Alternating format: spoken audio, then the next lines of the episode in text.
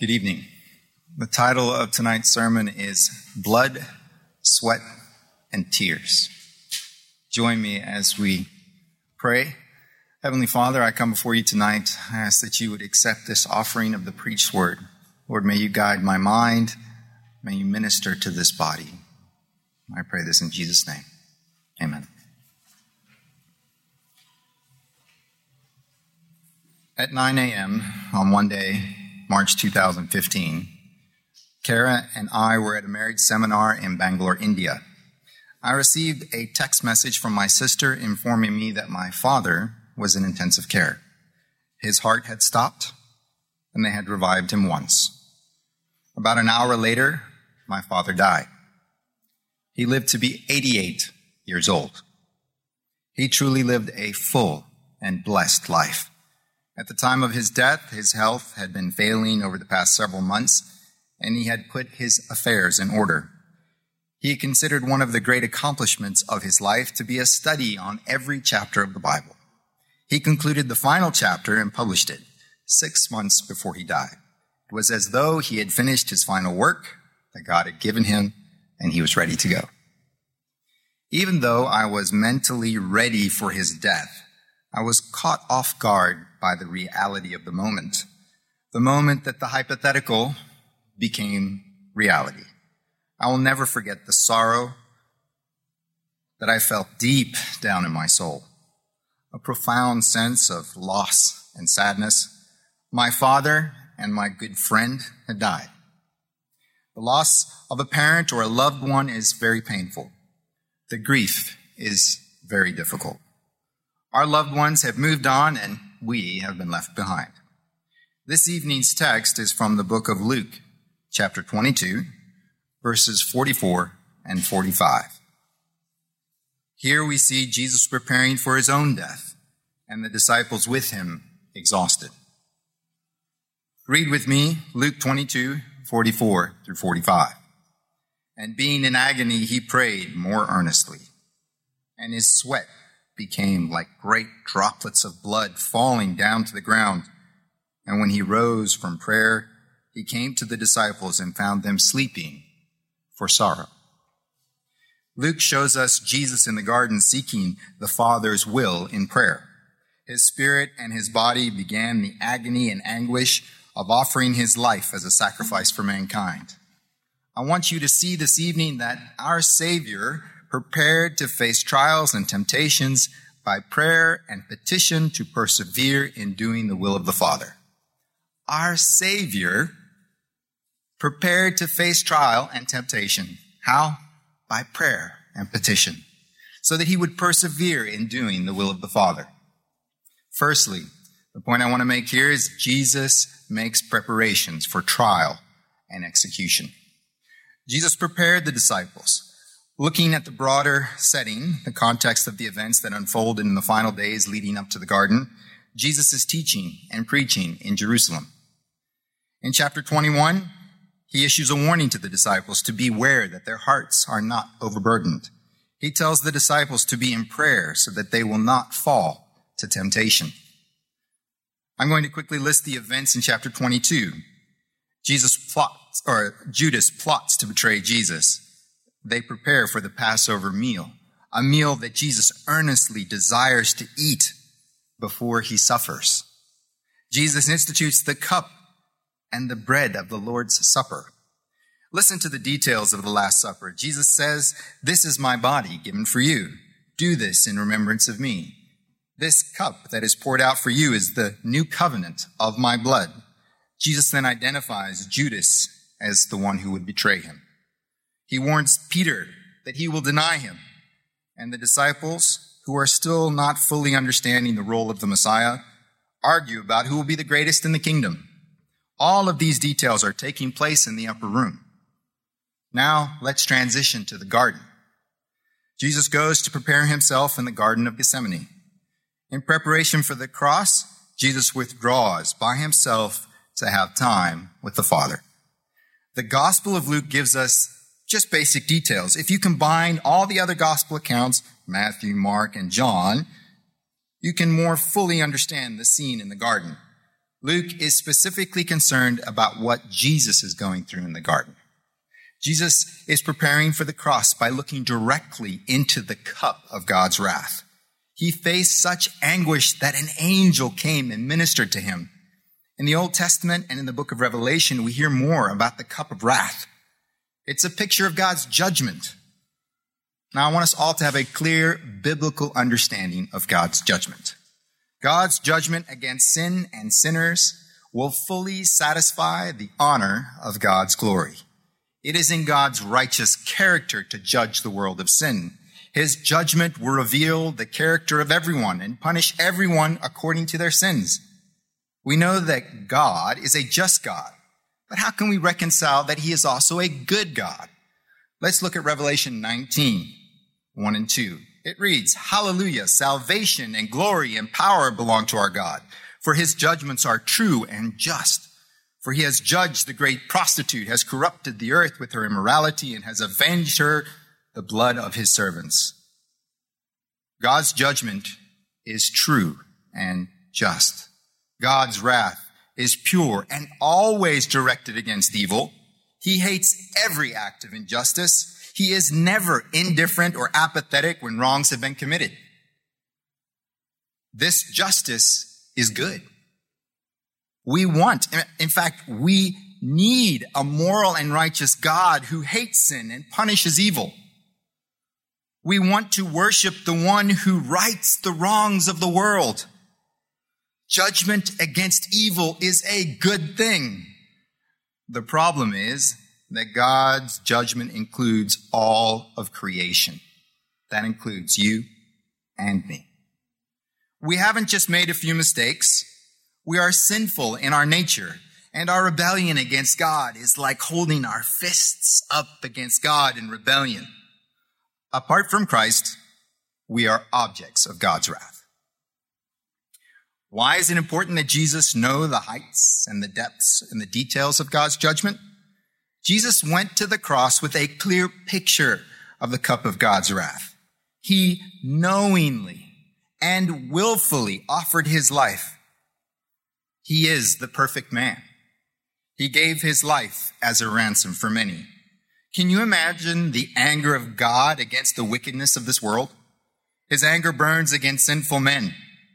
I cannot overstate this. His anger burns against sinful men. The justice and punishment deserved is greater than our minds can comprehend. Only Jesus, the Creator who came down to his creation, who was fully man, fully God, was competent and capable. He was the only one worthy to take upon himself the penalty of our sin. I want everyone to hear this correctly, my next statement. Our salvation is a salvation according to work. It's not according to our work.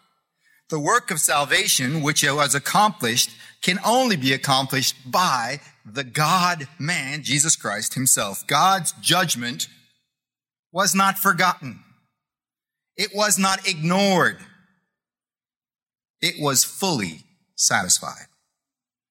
Christ has paid it all. He has paid for the sins of all believers. It is impossible for man to earn eternal life, but rather what Christ has earned, we receive as a gift, the free gift of God. It is eternal life in Christ Jesus. By grace you have been saved through faith. This is the truth of Romans 6:23. Our second point tonight, Jesus petitions for strength and faithfulness in the face of temptation. Jesus deeply understood the wrath of God against sinful man. His entire being was in agony. Luke gives us forensic details about the physical state that Jesus is in. Luke is emphasizing that Christ is under immense stress, so much so that his sweat is like droplets of blood. The greater he experienced agony, the more intense his prayer for strength and faithfulness becomes. Here in this phrase, his sweat became like droplets of blood falling to the ground. This imagery catapulted me back into redemptive history. We see that what started as a curse in the Garden of Eden in Genesis 3:19 By the sweat of your face you shall eat bread till you return to the ground. For out of it you were taken, for you are dust, and to dust you shall return. This curse begins to be undone at the Garden of Gethsemane. Luke 22:44. And being in agony, he prayed more earnestly, and the sweat became like droplets of blood falling to the ground. Through Christ's agony and anguish, by his work and by his blood, the curse will be undone. Jesus is giving us the protocol for facing trial and temptation. Earlier in Luke 21, he warns the disciples to be on their guard, to be alert at all times, praying that they would have strength. Jesus knows the weakness of the flesh and the necessity of fellowship with the Father in prayer during the times of trial and temptation. Christian, if you find yourself in personal agony and temptation, go to God in prayer. He will minister to your spirit, and he will give you strength. James writes, "If is anyone among you suffering? Let him pray. Is anyone cheerful? Let him sing praise." Our third point this evening is Jesus perseveres in fulfilling the will of the Father and the salvation of sinners. Jesus himself communed with the Father in prayers so that he would know the will of the Father and that the Father would delight in the obedience of the Son. Jesus was strengthened by the Father. The will of the Father is for Jesus to suffer and die. Here in the garden, we see the beginning of Jesus' perseverance through the weekend of the crucifixion. He submits to the will of the Father. His obedience begins in the garden and carries on through the cross. Jesus knew that the disciples were going to face many trials. They were going to need God's strength. They would need the ministry of the Holy Spirit to be a bold witness of the glorious work that Christ would accomplish. In this same way, what Christ instructed the disciples can be applied to us. We are going to need God's strength to face many trials and temptations. In conclusion for this evening, on May 27th, 2015, a full 6 days since I had received word of my father's passing, I was standing in the funeral home for visitation. I have no idea where the tradition comes from in America for viewing the body and then having the funeral, but I walked up to my father's body and I put my hand on his chest, and I noticed that he did not have a Parker pen in his pocket. That is just not like my dad, and that would just not be okay. He was famous for Parker pens. He had a ballpoint pen in his pocket every day of his life that I knew him. I was compelled to carefully place a Parker pen in his top right pocket. In faith, I recall that when that happened, I have a Savior. As I was touching my dad, putting that pen in his pocket, it's the Lord brought to mind that he is a Savior who sympathizes with our weakness and calls us to draw near to the throne of grace and to receive mercy in our hour of need. I needed comfort in my time of grief, and I was exhausted of much sorrow. As I prayed in that moment, the Lord continued to remind me of the promises of Jesus and the promises of the gospel. There is a day coming soon when there will be no sorrow, and the dead in Christ will rise. We can declare, "Death, where is your sting?" Brothers and sisters, we do not want you to be uninformed about those who sleep in death, so that you do not grieve like the rest of mankind who have no hope. For we believe that Jesus died and rose again, and so believe that God will bring with Jesus those who have fallen asleep. Everything in Christianity hangs on the work of Jesus Christ on the cross, his resurrection, his ascension into heaven to be seated at the throne of glory. In this passage, Jesus prepares himself in the Garden of Gethsemane, not only to face the trials and execution of men, but to drink every drop of the cup of God's wrath. Church, we are a living testimony of the accomplishment of the work of Jesus Christ. Today, we gathered to sing and to praise to our God. We heard a sermon from Josh about how God chooses to accomplish his will through our weakness and his power.